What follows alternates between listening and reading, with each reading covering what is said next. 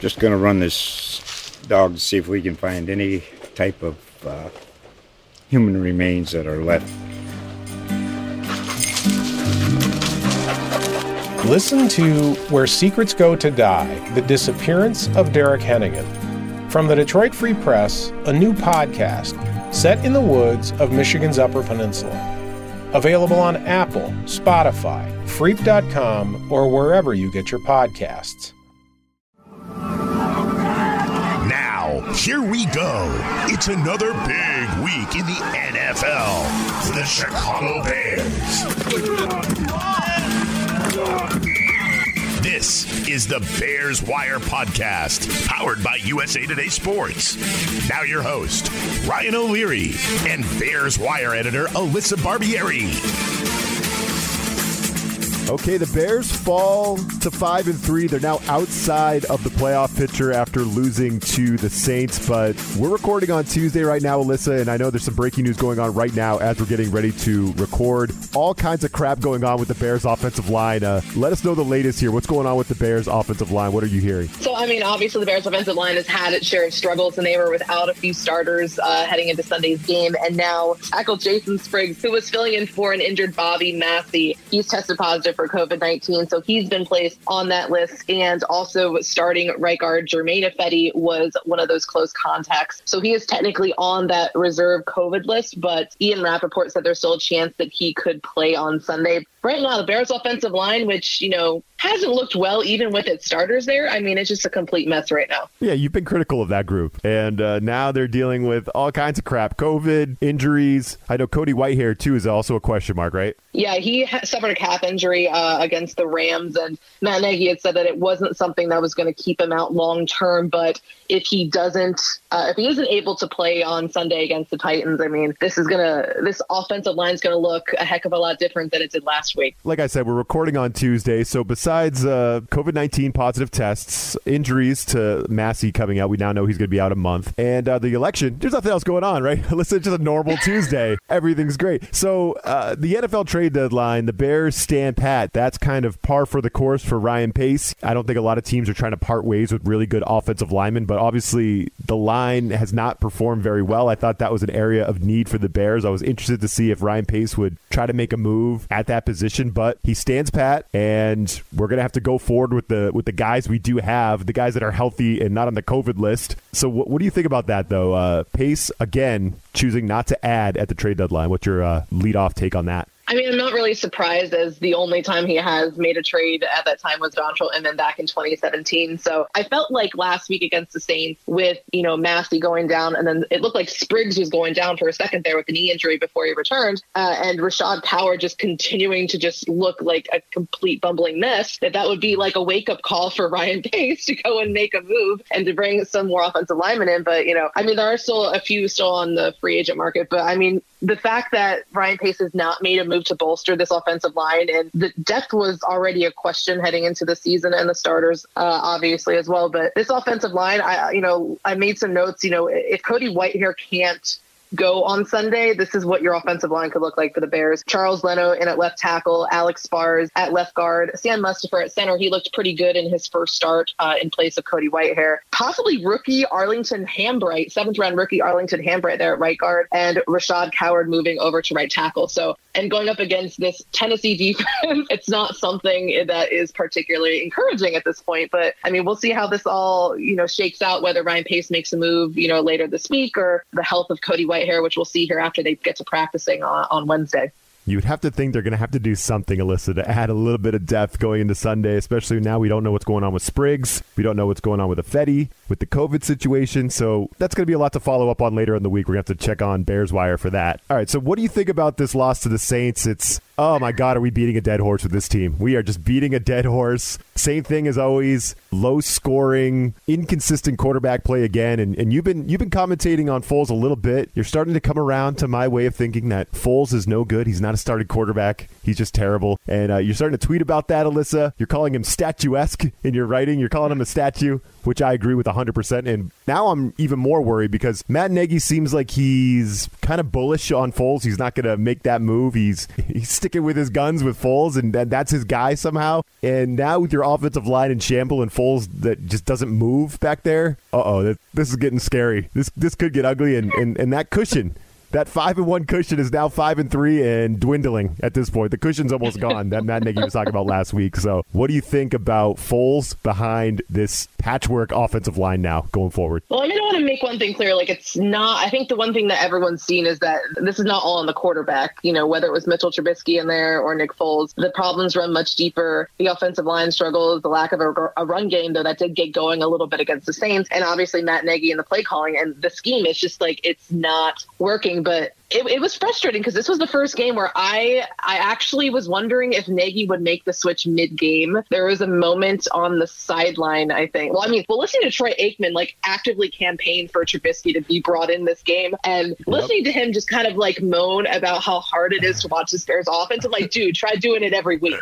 It's painful it's, for it's Troy Aikman. Yeah, yeah, very painful. it's very painful, Troy. It, it really is. I thought that there there was a moment where he was warming up on the sideline with Foles, like where he had a helmet on. I'm like, oh my goodness, he's gonna make a switch. Like I thought they were keeping Mitch warm just in case that next drive that Foles, you know, maybe threw another pick or something, and they wanted to throw Mitch in there. But then that was that drive that Foles led uh, led for a touchdown. So I'm wondering if the thought did cross his mind, but I still think that Matt Nagy is too stubborn to make the move because he already made the move to Foles, and if he goes back to Trubisky, it's like admitting that he was wrong. Yep. And obviously showcasing the fact that he's the one uh, that's at the center or the root of these issues on offense. Not to say that Trubisky is all that better than Foles, but when you look at the issues on the offensive line and how Foles is a statue back there, he does not have the mobility. He cannot get out of there. And sometimes he holds on to the ball a little bit too long. You know, he just cannot survive behind that offensive line. It's just a matter of time before maybe he does get hurt. But I think that if you plug Mitchell Trubisky in there, one of the things that he has, obviously, that Foles doesn't, is the ability to get outside the pocket and to use his legs. And I think if you put Mitch in there, you're at least giving yourselves a better opportunity uh, back there on offense. Again, not saying it's a cure all. We saw that Mitch got benched for a reason earlier this season, but I mean, looking at the struggles of the offense, offensive line now that you're going to be down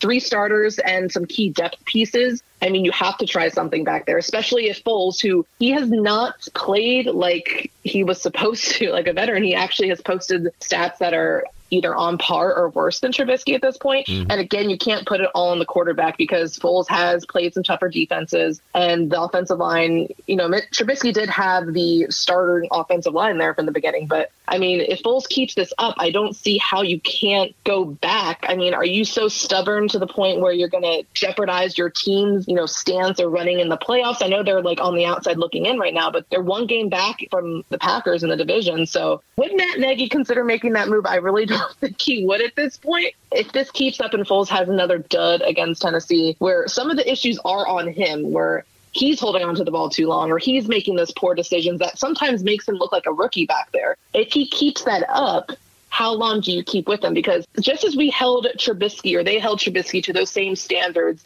of play, how do you not do the same with Foles? No, it's a great point. I think the word stubborn was is a great way to put it. That's the word I was looking for uh, when I kind of phrased the question for you, Alyssa. Stubborn. Matt Nagy is stubborn with Foles. Maybe he's getting pressure from Bears Nation about this. If I think Bears fans feel a certain way, I am a big believer in the Twitter poll, and I love the Twitter poll that Alyssa put out there. I want to talk about that on the other side. We'll do that coming up next. Fantasy football is about proving that you are better than your friends sit them, start them. These are the fantasy picks of the week. It will kill me if this game ends in a tie. I need this win. This game's pretty much done. With Cory Bonini from thehuddle.com. Welcome to week number nine. I'm Cory Bonini of TheHuddle.com, here to talk to you about strong plays for your fantasy football lineups. All four of these guys are a little bit on the risky side, but that's where we're at this time of the year. Quarterback Derek Carr, the Las Vegas Raiders at the Los Angeles Chargers. Carr is quietly on pace for his best fantasy football season to date, even after a lousy Week 8 game. The Raiders are getting healthier, and the quarterback position has averaged 25.8 fantasy points per game this year against the Bolts. Five quarterbacks have gone for at least 20 points, and three have gone for 24 or more in the last four contests alone. Jets running back La'Mical Perine should see a pretty healthy workload against the New England Patriots. It probably won't be pretty in terms of yardage, but there's a hint of upside here as a flex play with a player who faces a defense that has given up seven rushing touchdowns on the year, and what's maybe even more alarming is five of them were over just the past two contests. There's hope here for a situational football break to go Perine's way. Another rookie, Jerry Jeudy, the wide receiver for the Denver Broncos at the Atlanta Falcons. He saw 10 targets last week, and he has averaged nearly seven looks per game when Drew Lock has started all four contests. While the touchdowns haven't been there, this could change in week nine. Atlanta has given up five touchdowns in five games and eight on the entire season. The matchup is a little better suited for PPR volume, though, which is another reason why you should get him in your lineup. Finally, tight end Greg Olsen of the Seattle Seahawks at the Buffalo Bills. The Bills have given up six touchdowns to the position in eight games, helping create four performances of at least 17.8 PPR points. Keep in mind this could be a risky situation, especially seeing as there's so many weapons for Seattle to spread the ball around. We saw last week Olson can get lost in the shuffle in a hurry. He is an intriguing risk-reward decision with several prize fantasy tight ends either hurt or underperforming. For more fantasy football information, news, and advice, check out thehuddle.com. Just going to run this dog to see if we can find any type of uh, human remains that are left. Listen to Where Secrets Go to Die The Disappearance of Derek Hennigan. From the Detroit Free Press, a new podcast set in the woods of Michigan's Upper Peninsula. Available on Apple, Spotify, Freep.com, or wherever you get your podcasts. So Alyssa, like you nailed it. Whenever you want to get the uh, you know the fan base's take on a certain situation, you just put out a Twitter poll, and they'll, they'll tell you. And you put out a poll that asked whether fans want to stick with Foles or go back to Trubisky, and it was overwhelming. I mean, you got over, you got way over 500 votes on this thing. I don't know what it ended up with uh, for a final, but it was like between five and 600 votes, and it was like 65% Trubisky which tells me right there, Bears fans are done with Foles. They're done with Foles. They're with us. So we're all hopping on the Trubisky train right now. It kind of seems fair, right? Trubisky hasn't technically lost a game yet. I know the guys on ESPN, the Get Up Show, have been all over this, calling for Trubisky to start again because he hasn't technically lost a game. He got benched in the middle of that Falcons comeback when Foles came in. But Trubisky had won his first two games. He has a fourth quarter comeback himself against the Lions. So maybe it's fair to question whether Matt Nagy made the right choice in benching Trubisky during the game and getting Foles in because it did spark the team against the Falcons. But maybe he made the wrong choice when he went to Foles as the starter. You know what I mean? Like maybe it wasn't time yet to give Foles the job. Maybe he should have given Trubisky a little bit more time. The Bears were five and one a little while ago. They were in first place, and now they're five and three and on the outside looking in. And there's a lot of good teams in the NFC, and if they're not careful, they could fall out of this thing, especially if the 49ers figure out what the hell's going on with their team.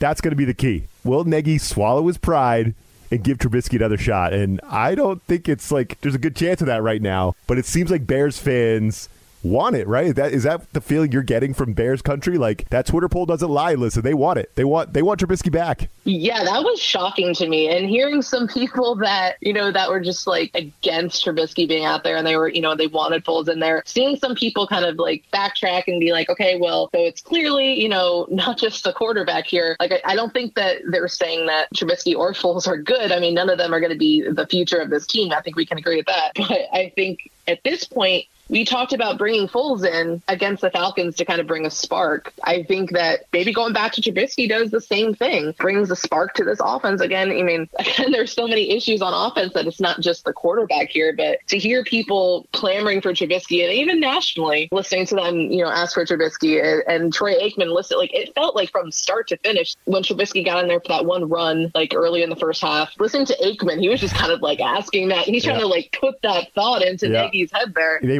wanted it Uh, bad but I- when, when Trubisky got that carry. They're like, yeah, let's go. We want him back. Yeah, and I, I think they just want some kind of spark. I mean, Trubisky wasn't good, but at least when he's in there, things were a little bit more exciting. And you know that he can, you know, get outside the pocket there and, you know, make things happen, you know, whether that's good or bad. But I think that at this point, people are just kind of getting just sick of the fact that Foles, he was brought in to be an established veteran presence on this team, which he has been in the locker room, but like on the field, when you see him making some of those mistakes, mistakes that Trubisky made, and mistakes that if Trubisky made during a game, he would have been absolutely roasted for. And just to have those kind of glossed over a little bit. And you see, it's one thing that, you know, watching Foles' first couple of games where they were struggling there, they went against some great defenses and the Colts and the Buccaneers. But at this point, you have five starts to kind of go off of at this point. And it's just been consistently, he's not getting it done. And we talked about a little bit about this last week, where like if he has everything around him, he's someone that can succeed, but he doesn't have the pieces here in Chicago. you know, he's not going to be the guy that just magically fixes it, and he's not being helped by his coach either. He's got five starts under his belt, and he's now got a losing record in those five starts, and it, it, it just makes you wonder when is enough going to be enough? When will it be enough for uh, Matt Nagy to make that change again and go back to Trubisky? I think it's going to come at some point this year. I, I just, I just have to think it is.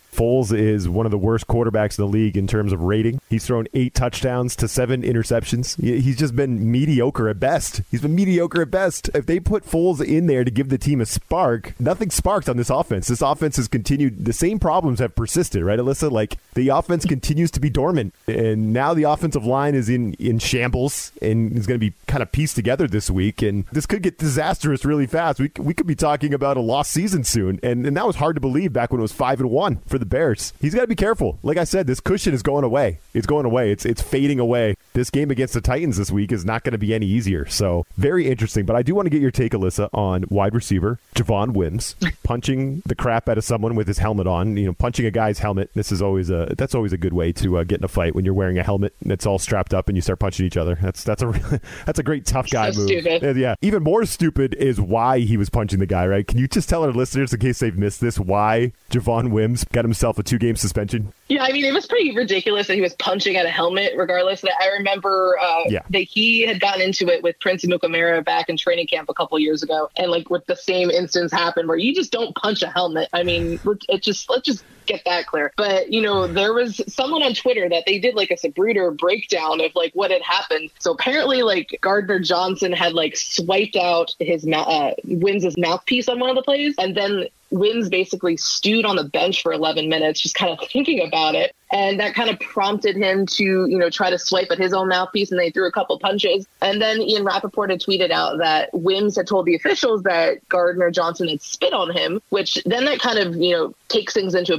light with this COVID situation. Like that's Yeah. a serious thing right there. Can't be spinning on people, especially during this. This Gardner Johnson guy, he is you know, so he's no stranger to, you know, stirring the pot here. He's he, he mocked Tarik Cohen for his his height last year, and he got into it with Allen Robinson a little bit last year, and he even got into a fight with Michael Thomas during practice this year. This Gardner Johnson guy is no saint here. Yeah, yeah, yeah. No, nice pun right there. I like that. Um, um, that's definitely fair. Do you think there's any additional team discipline coming for Wims? Like, do you think he's in danger of being released, or do you think they'll just let him serve his time here and then he'll be back? I would not be shocked if they did release him. I would think it would have already happened. I mean, I wouldn't be surprised, but I mean, yeah, two games. We'll, we'll, we'll see what I think he's eligible to come back after that Vikings uh, game on Monday night. But thinking about that, I've never seen like that kind of happen on the field the way it did, where it was like two sucker punches. It was just kind of like out of nowhere, where you know he wasn't even being covered by him Yeah, on the yeah. field. He just It kind of walks strange. up to him and just kind of it looked very very weird. So Yeah, was- yeah, the whole situation was a mess. There's no excuse for you know doing that. Obviously, we saw what happened when Gardner Johnson was you know put, sticking his finger in Anthony Miller's face, and Miller had the good reaction, which is kind of brush him off a little bit.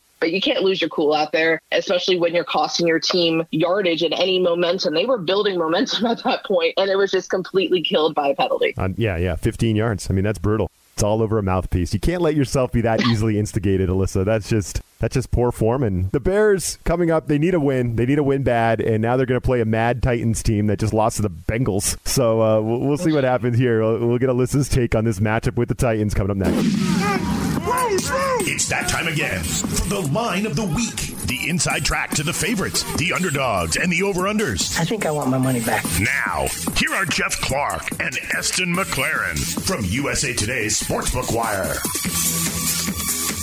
Hello, I'm Eston McLaren of Sportsbook Wire and Bet Slippin' Podcast. I'm joined by Jeff Clark to break down all you need to know to bet on the Week 9 Sunday night football matchup between the New Orleans Saints and Tampa Bay Buccaneers. The Bucks, they're six and two coming in, five and a half point favorites, minus 110 odds. The Saints, five and two, plus 5.5 underdogs, minus 110 odds again. Big NFC South battle. Bucks come in in first place. Jeff, Can they hold on against New Orleans Saints? Everyone's down on Drew Brees right now, and it feels a little ageist to me.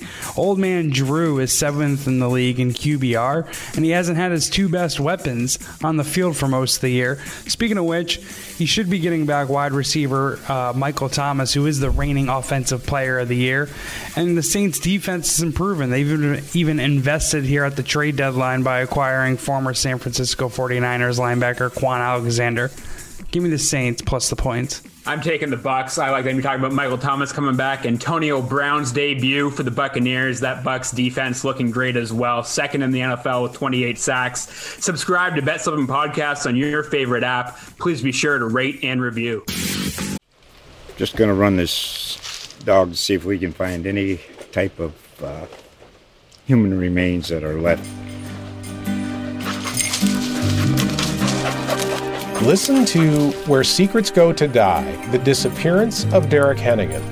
From the Detroit Free Press, a new podcast set in the woods of Michigan's Upper Peninsula. Available on Apple, Spotify, Freep.com, or wherever you get your podcasts.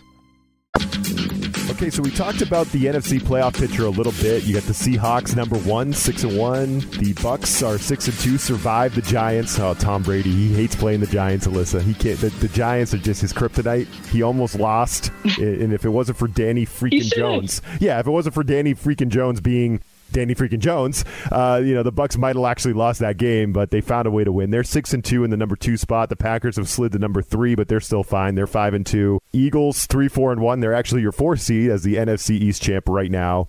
And then you got then you got the Saints and Cardinals at five and two. I think both of those teams look like they're kind of surefire playoff teams. And then the Rams at five and three, tied with the Bears, but the Rams right now have the tiebreaker. So your Bears have fallen from firmly inside the NFC playoff picture to the first team outside of it. And we're at the midway point now, Alyssa. So this is fair to look at this list now and be like, okay, like where are we at in terms of the playoff picture? Like this is getting this is getting real, and every game is going to be magnified as we go forward here. And this game with the Titans is sneaky big, especially after you know a winnable one against the Saints they let get away. It would be really nice for them to split these two tough games between the Saints and the Titans, and I think it just puts more of uh, more pressure on them to now beat the Titans. And this is going to be a tough one over there. Five and a half point underdogs, right? What do you think about the matchup?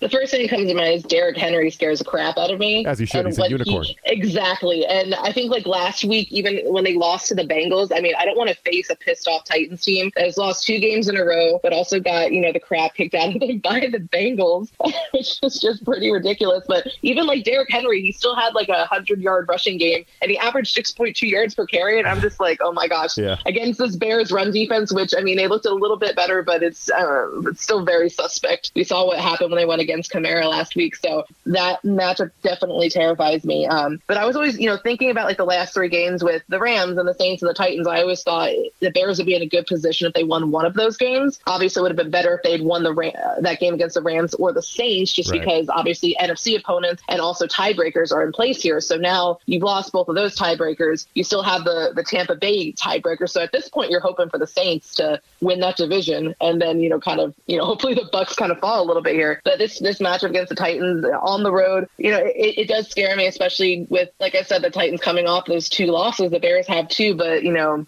the Bears offense, that's the entire situation is just not comforting. I mean, the, I know the Titans defense had their share of struggles last week against uh, Joe Burrow and that Bengals offense. Yeah, this, this, this game scares me. Uh, I think it is a winnable game, but again, that's if the offense can just kind of do its part, which for a little bit there against the Saints, it looked like it could until everything just kind of right. just bottom out, bottom spurts. down. It's in spurts, right? And you know, one thing that could help the offense, and one thing that Nick Foles leaned on when he was in his heyday in Philadelphia is the tight end, right? I mean, yeah. they had Zach Ertz over there. The tight end position is huge. Jimmy Graham played like uh, poo poo in this past game and even apologized in, on Twitter, right, for his poor performance. Yeah. He po- apologized. He knew he was bad. I'm just waiting. When are they going to unleash this Cole Kmet kid? I mean, he looks like he can play. I like this kid and they just he doesn't seem to get a lot of opportunities. Like it'd be nice for them to just fully unleash this kid and see what he's got. I mean, Jimmy Graham has been lumbering around for the last few years. He wasn't that great the, with the Packers either, and they got him out of town. Uh, the Bears pick him up, but I, I think Jimmy Graham's kind of cashed at this point. Uh, when are we going to see more of this Kmet kid?